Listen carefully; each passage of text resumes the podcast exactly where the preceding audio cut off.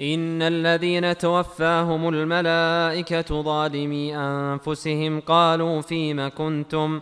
قالوا كنا مستضعفين في الأرض. قالوا ألم تكن أرض الله واسعة فتهاجروا فيها فأولئك مأواهم جهنم وساءت مصيرا. هذه الآية في بيان وجوب, وجوب الهجرة من بلاد الكفر إلى بلاد الإسلام. وقد كان ذلك واجبا في بداية الإسلام وأنه لا يجوز للإنسان أن يجلس في بلد الكفر في مكة ولا بد أن يهاجر إلى المدينة. ثم لما فتحت مكة قال عليه الصلاة والسلام لا هجرة بعد الفتح ولكن جهاد ونية. وبقي بعد ذلك استنبط العلماء أنه لا يجوز للإنسان أن يجلس في بلاد يكثر فيها عصيان الله عز وجل ولا يستطيع تغيير ذلك إذا لم يحتج إلى الجلوس إذا لم يحتج إلى الجلوس. نعم. إلا المستضعفين من الرجال والنساء والولدان لا يستطيعون حيلة ولا يهتدون سبيلا. هذا استثناء أيضا من الآية السابقة أنه يجوز طبعا العلماء يقولون الاستغراق الاستثناء دليل العموم. استثناء دليل العموم. دائما إذا وقع الاستثناء يدل على أن مستثنى منه عام. وهنا استثنى الله عز وجل المستضعفين من الرجال والنساء والولدان لا يستطيعون حيلة لا يستطيعون الهجرة ولا يهتدون سبيلا لا يعرفون الطرق لأجل الهجرة فأولئك ليس عليهم آه، إثم ولا آه، ليس حكمهم حكم آه، الأولين. ولماذا أدخل الله عز وجل الولدان مع أن الولدان ليس عليهم تكليف؟ قال الله عز وجل إلا المستضعفين من الرجال والنساء والولدان. هل الولدان عليهم تكليف؟ يجب عليهم الهجرة؟ لماذا أدخلهم؟ نعم. على الأولياء. نعم. وأيضا جواب ثاني. حتى لا يستعين بهم الكفار. جميل. أيضا. الأولاد مثل النساء.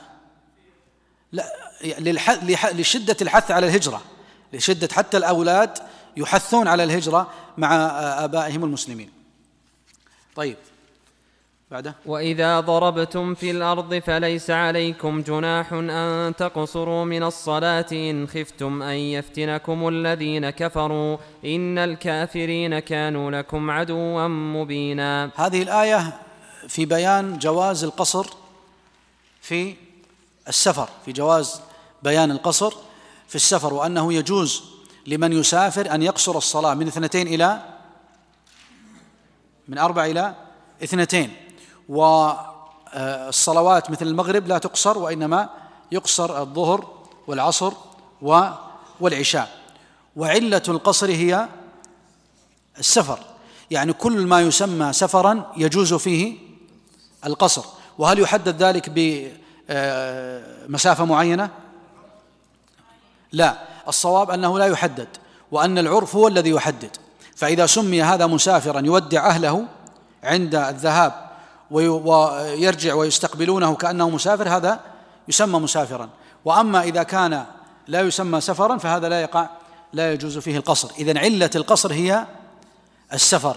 بينما علة الجمع هي ماذا؟ الحاجة. يعني الآن المسافر يجوز له القصر و والجمع بينما المريض يجوز له الجمع دون دون القصر. لأن المريض محتاج والمسافر علته السفر كما هو معلوم.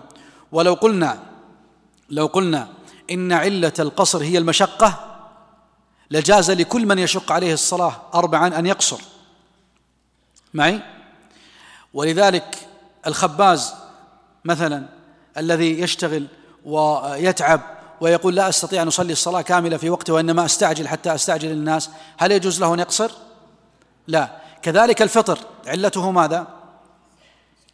الفطر في رمضان السفر ولو لم يشق على الإنسان فإنه يجوز له أن يفطر حتى لو لم يشق مثل ما هو موجود الآن بالطائرات وغير ذلك العلة هي السفر وليست المشقة. ولو كانت المشقة لجاز كل لكل شخص يشق عليه أن يفطر.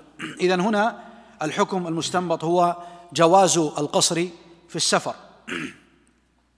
طيب يقول الله عز وجل وإذا ضربتم في الأرض فليس عليكم جناح أن تقصروا من الصلاة إن خفتم أن يفتنكم الذين كفروا. هذا قيد. يعني إذا لم تخافوا من الكفار لا يجوز القصر في السفر. هل هذا القيد صحيح؟ له معنى؟ لا ليس له مفهوم.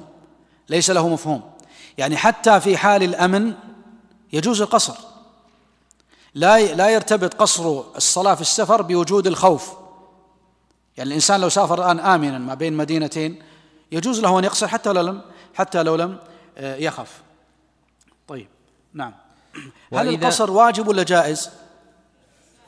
جائز. ذهب بعض العلماء إلى وجوبه لكن الصحيح أنه آه، جائز وليس آه، بواجب.